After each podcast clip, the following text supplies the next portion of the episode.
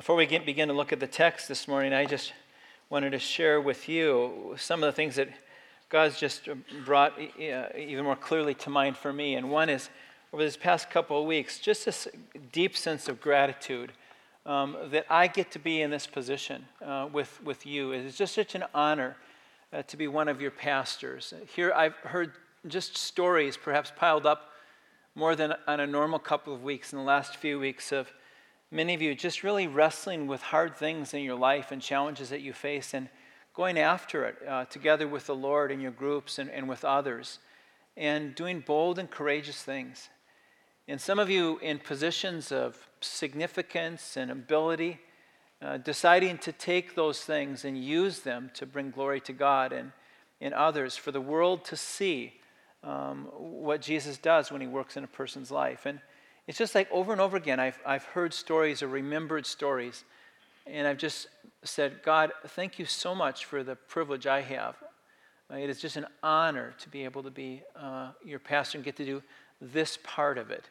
You know, we all just, God takes all of these things and puts them together and builds up the body of Christ. And I get this little one, and uh, I love it, uh, particularly when it's getting to be in conjunction with all of you. And to be able to talk about God's word this morning and then watch what the church family does with it is just a great gift. Uh, and I'm, I'm grateful for it. So it just seems like God has just pieced together so many different parts of this, or at least has given me the capacity to be able to see it. And I'm immensely grateful for the privilege of being able to be part of the team that God's put together here, the family God's put together here.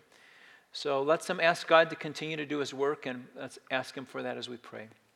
Heavenly Father, we do thank you for the richness of your word, that it's living and active, and it does surgery in our hearts, and it has implications for our lives and for the world around us. And so, Lord, I pray that you'd help me through my words and through your word and through the Holy Spirit's word and through the words of others that we put in our lives that speak into our lives during the course of this week, that you would do a work that would bring glory to you, first of all, and uh, joy to us and others. In Jesus' name we pray. Amen. Last May, a gentleman by the name of Jeffrey Hunter was transporting his new sailboat, or sailboat new to him, across a part of the ocean uh, to the harbor that he was going to keep it at. And he was going through high seas and high winds, and he was all alone. He was a smart sailor. He'd taken every precaution with weather gear and with a life jacket, and he would clip himself from one area to the boat uh, a, to another as he would trim the sails and manage the seas along the way. And he was doing that. He was clipping from one place to another when the seas shifted and he tumbled overboard. The problem is that he was five miles out from shore, and it was later on in the afternoon, and he managed to swim those five miles and pull himself up onto the rocks, pretty well battered, but he had survived uh, the tumultuous seas and uh, the danger that could have easily ended his life. The stories aren't always great endings. In fact, it just um, uh, about three years ago in the Great Chesapeake Bay Schooner Race, a participant actually that grew up in where Beth and I came from in Wisconsin was thrown overboard in the middle of the race in these choppy seas and could not be re- revived. Uh, the seas are a dangerous place. The wind comes up and it blows the waves, and the waves uh, create incredible damage or high risk. Wind tosses waves, and waves toss boats, and people are put in vulnerable positions as a result of it. And in the book of James, James gives us this invitation to live a life characterized rather than being tossed by the wind and becoming waves that wreak havoc on our lives and the lives of those around us, to actually find ourselves living a life characterized by firm footing, by stable ground. Um, and when he invites us to live a life where we feel like we're on stable ground, it's not just simply so that we can stand there. The value of firm footing is that we can actually move. Uh, that's the reason why we place our feet on stable ground, is so that we can actually have the capacity to pivot and to move and to, and to, and to go forward. That's what the book of James is about. It's about faith that moves, that pivots. It's active faith. Solid ground allows effective movement to adjust and to gain speed. And so it's reasonable for us to ask as we walk into this look at the book of James is how is your life going? Does it feel more like it's wind tossed waves? Or do you feel like there's uh, an underlying stability that gives you the capacity to be able to move and act and pivot and operate in ways that would bring uh, joy to you and glory to God? How, how would you assess your doing? Where are you? Well, the call at the beginning of the book of James is to invite us to a place where we can actually live with firm footing, to live a faith that acts. And that's what the book of James is about. And we'll talk a little bit about it, but we'll continue to hit highlights of the character of the book of James as we walk through it. But first of all, just a couple of things as we begin these eight verses. And the first is this that the book of James, there's beauty and strength in the book. It's about relevant faith. That's the title of our series. It's a practical book. When a theologian looked at it and saw all of these uh, bits of instruction and described the book of James as a jumbled series of unrelated bits of teaching material strung together in a largely haphazard form. well, I suppose if you looked at it in a cursory way, you might be able to conclude that. But as you look at the type of material that it is, it is actually a strong and beautiful book uh, that has a lot of thought uh, brought into it. In fact, we're going to learn in the next number of weeks that it's almost as if this book was written for Johnson County residents. Uh, as we walk through it, you'll see that's, that's the world we live in. That's the world we live in. What does it mean for us to live with relevant faith right here, right now? Well, there's another aspect of the book of James, and that is its striking introduction. I mean, right after he says who he is and what his role is and who he's speaking to, I mean, you look at the first sentence and it just kind of hits you in the forehead if you're not ready for it. Consider it pure joy, my brothers and sisters, when you face trials of many kinds. I had a friend of mine said to me that that's been described as the most difficult verse in the Bible. I mean, it almost seems crazy on the face of it, doesn't it? And one wonders if we're getting, going to get another dose of Greek Stoicism here. You know, just grin and bear it, or is this actually Christian faith? Mean, that is the question, isn't it? Is this just going to be a dose of grin and bear it, or is there actually uh, faith underneath this? In fact, this would be the most difficult sentence in the Bible if only the sentence stood on its own.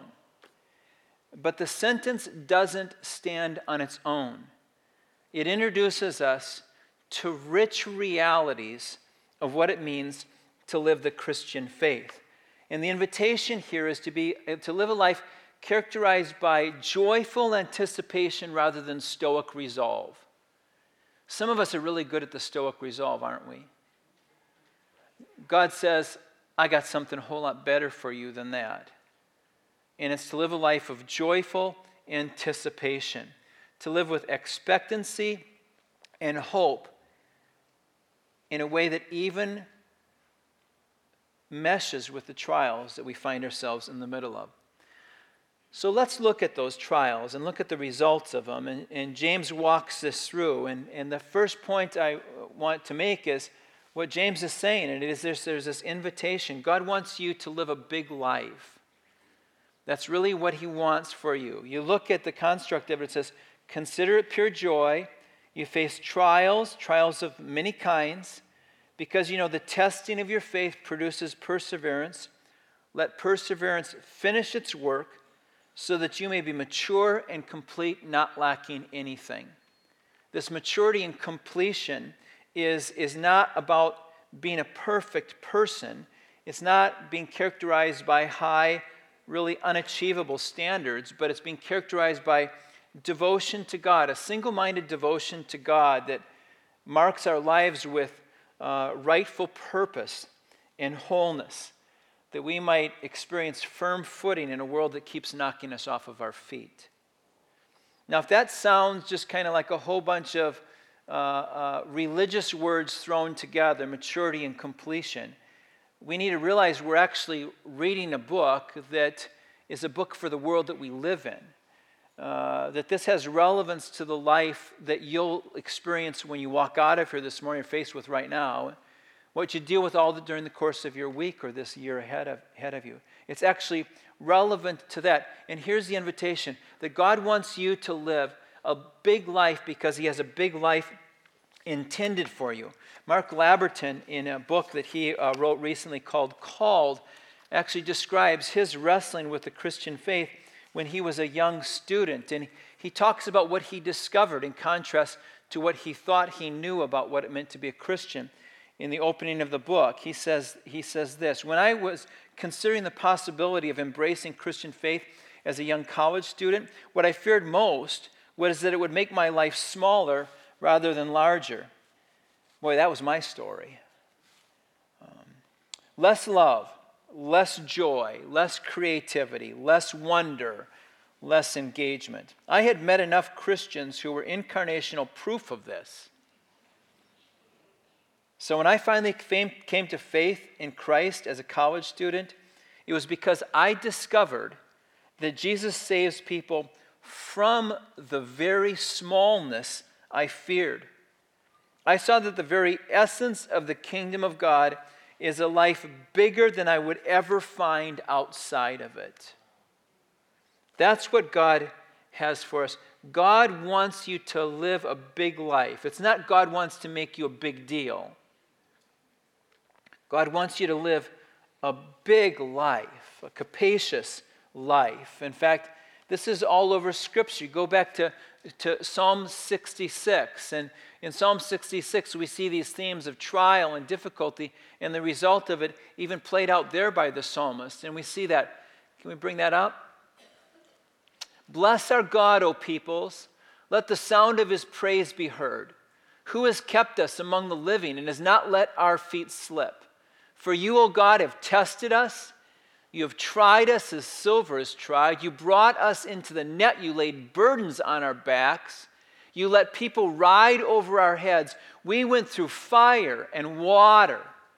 Yet you have brought us out to a spacious place.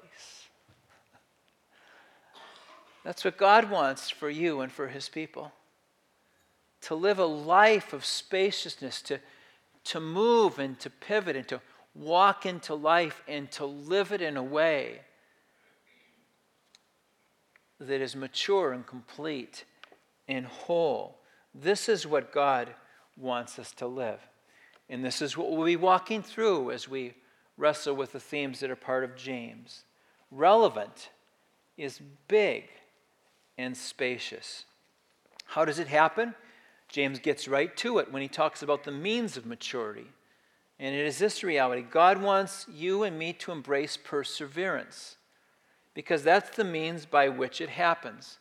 Here we see the, the connectedness of the book of James. Actually, he starts out right out of the gate talking about perseverance, and you get to the end of the book, and what he's talking, what's he talking about at the end of the book? He's talking about perseverance all over again. In James chapter 5 verse 11, he talks about those that persevere and will be counted as blessed. This is a significant feature of a life, a character trait because there's power and there's significance that comes with it. This is what God does. Even in Psalm 66, it says, You've tested us, you've brought us into the net, you've laid burdens on our back, yet you do all of that to lead us into a spacious place in a spacious life. Now, talking about perseverance, note the sequence here and the significance that we find here. Consider it pure joy, face trials of many kinds. The testing of your faith produces perseverance. Perseverance finishes it, its work so that you might be mature and complete and not lacking anything. Tested faith brings perseverance and endurance.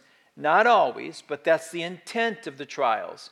We'll see when it doesn't work out that way later on, but the purpose of testing is to bring perseverance. And this perseverance is more than fortitude or, or stoicism or even stubbornness.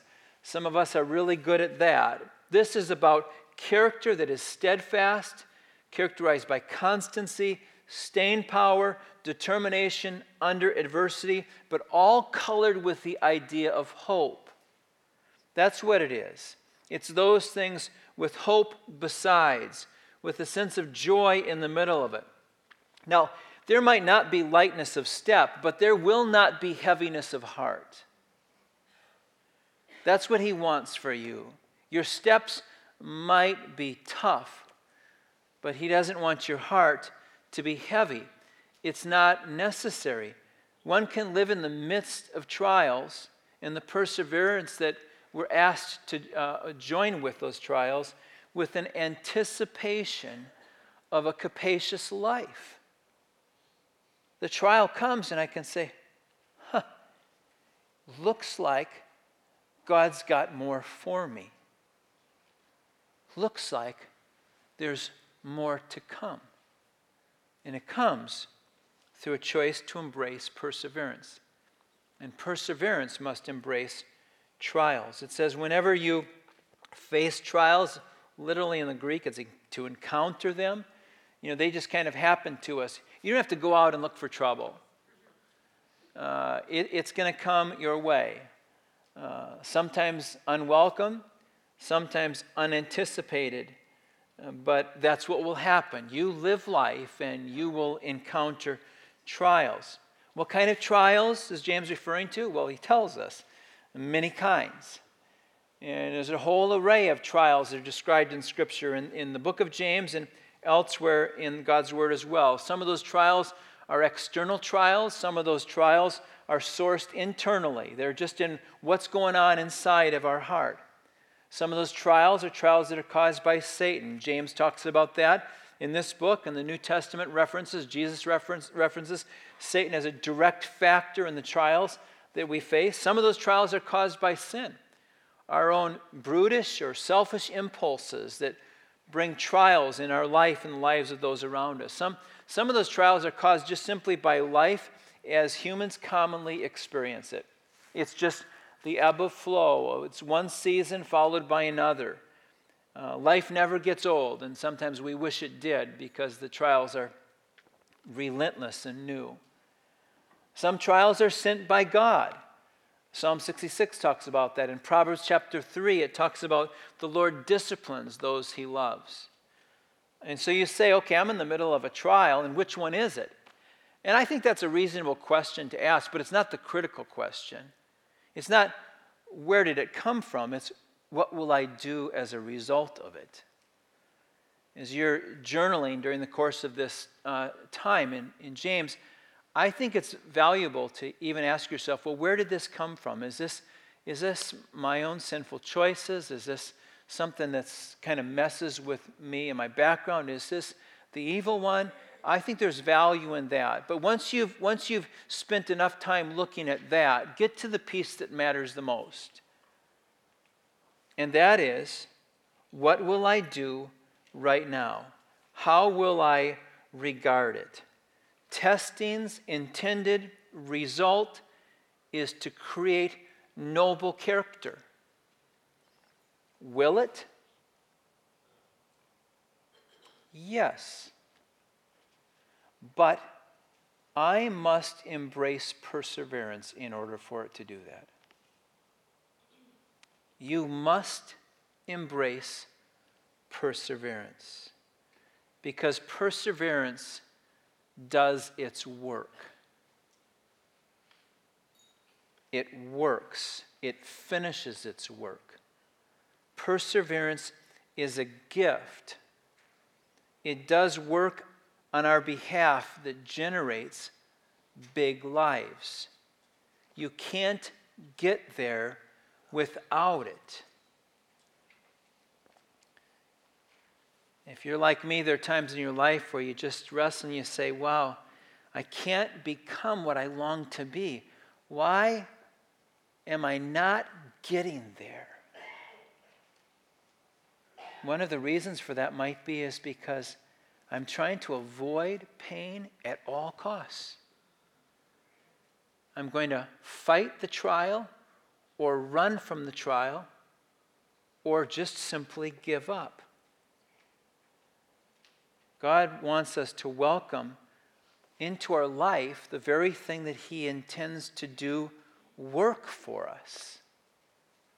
I can be tossed by the wind, and I will continue to be tossed by the wind unless I decide to embrace what will fully develop my character of stability, goodness, maturity.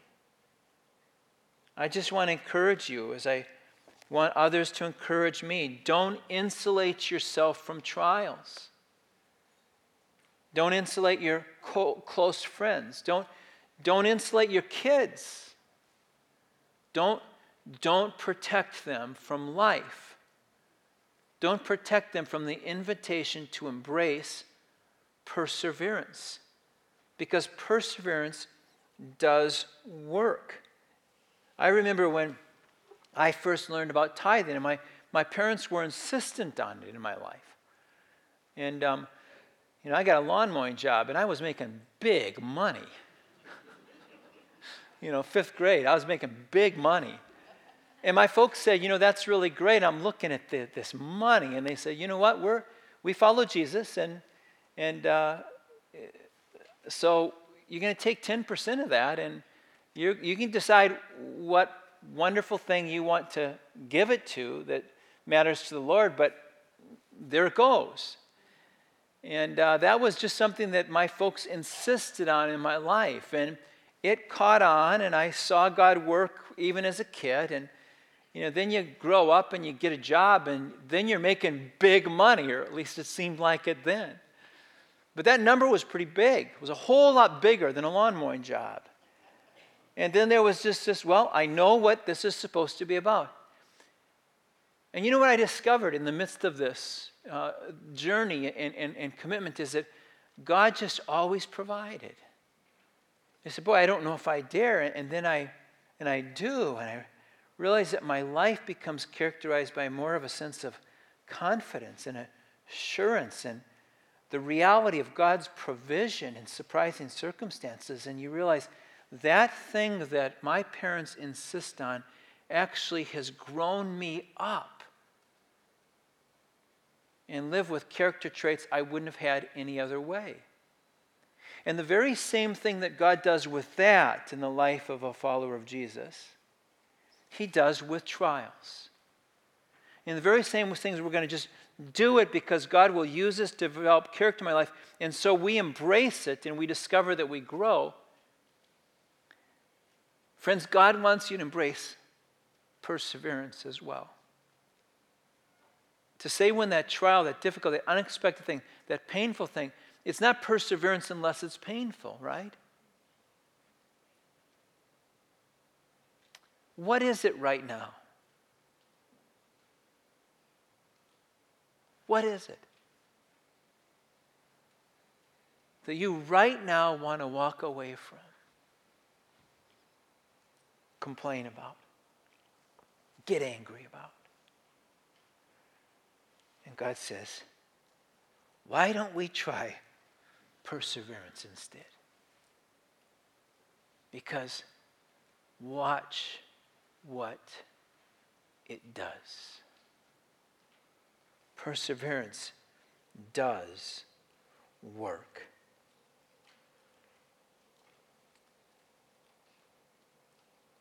And then we come to this last piece of it that we need to be reminded of. And James spends the rest of this section of time talking about it, and that is um, take the first two steps.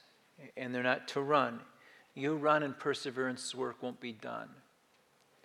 Anyone who wants maturity will need perseverance's help. Your kids will need it. You will need it. We will need it. So instead of running from it, what are the paths we take towards it? And James gives us two instructions. The first step is this ask for wisdom. Verse 5 If any of you lack wisdom, you should ask God, who gives generously to all without finding fault, and it will be given to you. God gives wisdom indiscriminately. You don't have to merit it or deserve it. All you have to do is desire it. That's all. There's no other qualification that who wants wisdom in the middle of a life filled with trials? Just ask for it. There are three dimensions of wisdom as God's word talks about it. And the first one is this is Wisdom is a relationship. It's just not a set of intellectual facts, it's a relationship. The fear of the Lord is the beginning of wisdom, and that's he's talking about engage in a relationship with a God with God that's this and this dependent and this significant and, and, and this devoted. The fear of the Lord is the beginning of wisdom, and so it starts with a relationship, not a mere content download. God is described as the one who is the wonderful counselor. And this is where it starts. This is why we talk about giving our life to Christ, because He is the wisdom giver and the wisdom provider. We surrender to Him. We say, We're done with our own ways, our own wisdom, and we know the foolishness of it. And we say, I'm done. I'm giving my life to God. We, we, we, we uh, make a commitment to Christ that lasts for the rest of our life to absolutely surrender. We, even in, in uh, Christian uh, world, we actually symbolize the power of that. Someone stands in the waters of baptism and they say, I'm done. I'm done with my life and I'm giving my life to Christ. And I know He loves and forgives and without qualification other than me just simply saying yes. And then the person that baptizes them drops them into the water and, and they're off balance in the water.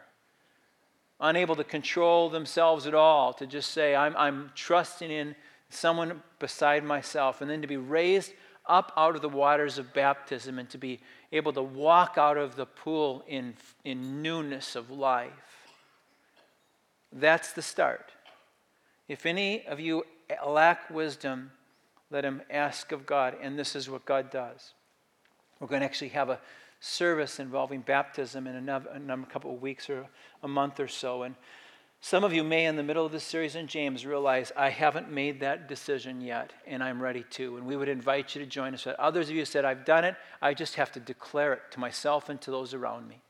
That's the first piece of asking God for wisdom. The second part of it is to be found in Christian community. This value of living life together. We walk in newness of life with others that are part of our life. I heard just last night a great story of a of God doing this. Um, uh, the Gossenauers are part of a group of people, some from Hillcrest and other, other churches in town, that have moved down to the complex around the community around Mission Adelante, working with really under resourced, uh, vulnerable people. And a number of people actually moved into the neighborhood. And Michael and Lori last night were talking about the challenges that come with that with their kids. And they said, you know, we went through a really hard time where somebody came in and, and destroyed our car and stole the bike, and we're just wondering whether we can even go on anymore. And uh, you know what happened? A bunch of uh, followers of Jesus came to their house. 25 of them gathered in the house and prayed for them and reminded them again of why they're there. Perseverance. It happens because God puts people in our lives that help us when we don't have the ability to focus on those things ourselves. Wisdom is found in Christian community.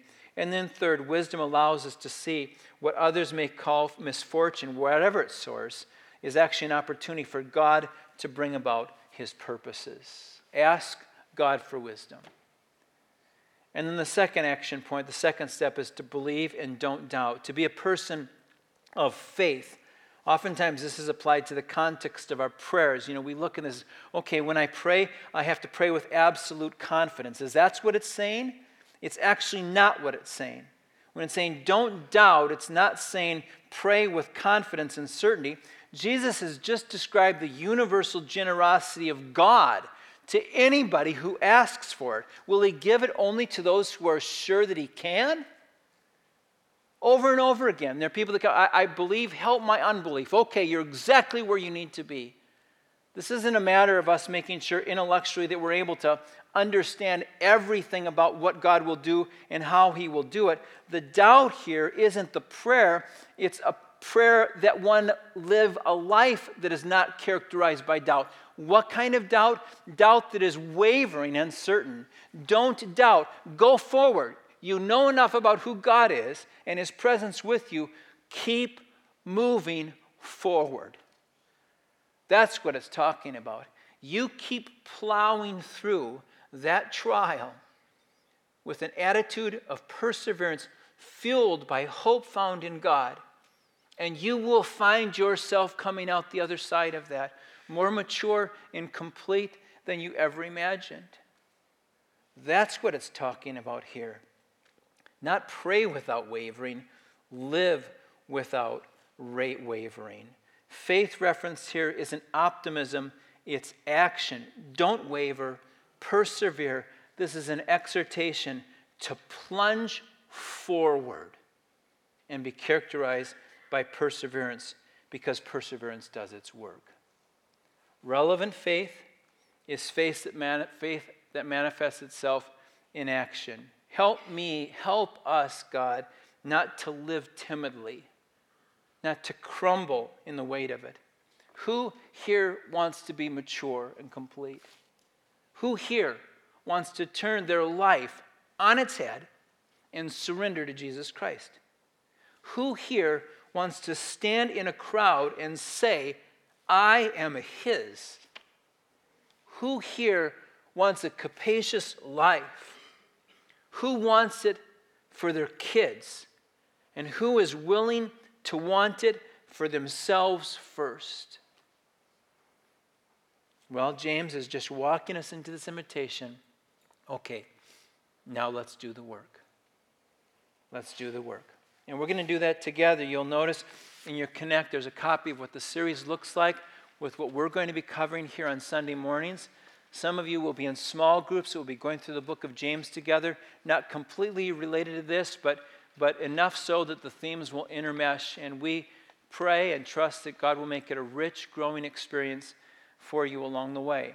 We'd also invite you to engage in this by asking yourselves questions. There are a variety of themes that just kind of wind their way through the book of James, and they're uh, reduced to five questions that um, we would just like to ask you to take home with you. Perhaps put it in your journal or uh, take it out when you're having conversations with other people, because these really are the themes that we will find in the book of James as we do that work together. We know this that applying God's word with others over time is the way in which He gives us the things that we need to be able to move on. One last just comment, and then we will uh, conclude with this portion of the service. My, on, my Friday was filled with trying to get my tires changed, and it took forever. I was sitting there with an older gentleman who was retired, and he was this world traveler, been all over the world, uh, read all kinds of things, and and uh, then he asked the question, Well, what do you do? And when I said I was a pastor, you could just see the eyes glaze over, like, Oh, that's a big deal.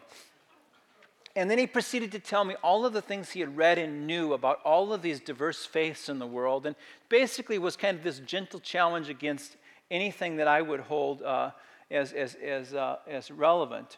And uh, it was just kind of an interesting back and forth, and, and we had great conversation as well, too. But there were these jabs that went in along the way. And, and he was just talking about a church that was characterized by a whole bunch of people just feeling entitled and benefiting from themselves. And he said, Your car, he says, is that a business vehicle? no, I mean, and I, I realized there's no way I'm going to just even win this thing. And uh, you can talk about 30%, all that. You know what? That's not to that's not to have any relevance for this gentleman. You know what this gentleman needs to see? Not anything that happens in this building. He needs to see what God does when God's children consider pure joy when they face trials of every kind, embrace it with perseverance, and wind up being mature and complete, and express it in ways in their world that others will see as we celebrate a God who transforms our lives bit by bit day by day, piece by piece. Would you pray with me? Dear Father, thank you so much for your word and for your work. We pray, Lord, now that you would do it as we trust you. In Jesus' name we pray. Amen.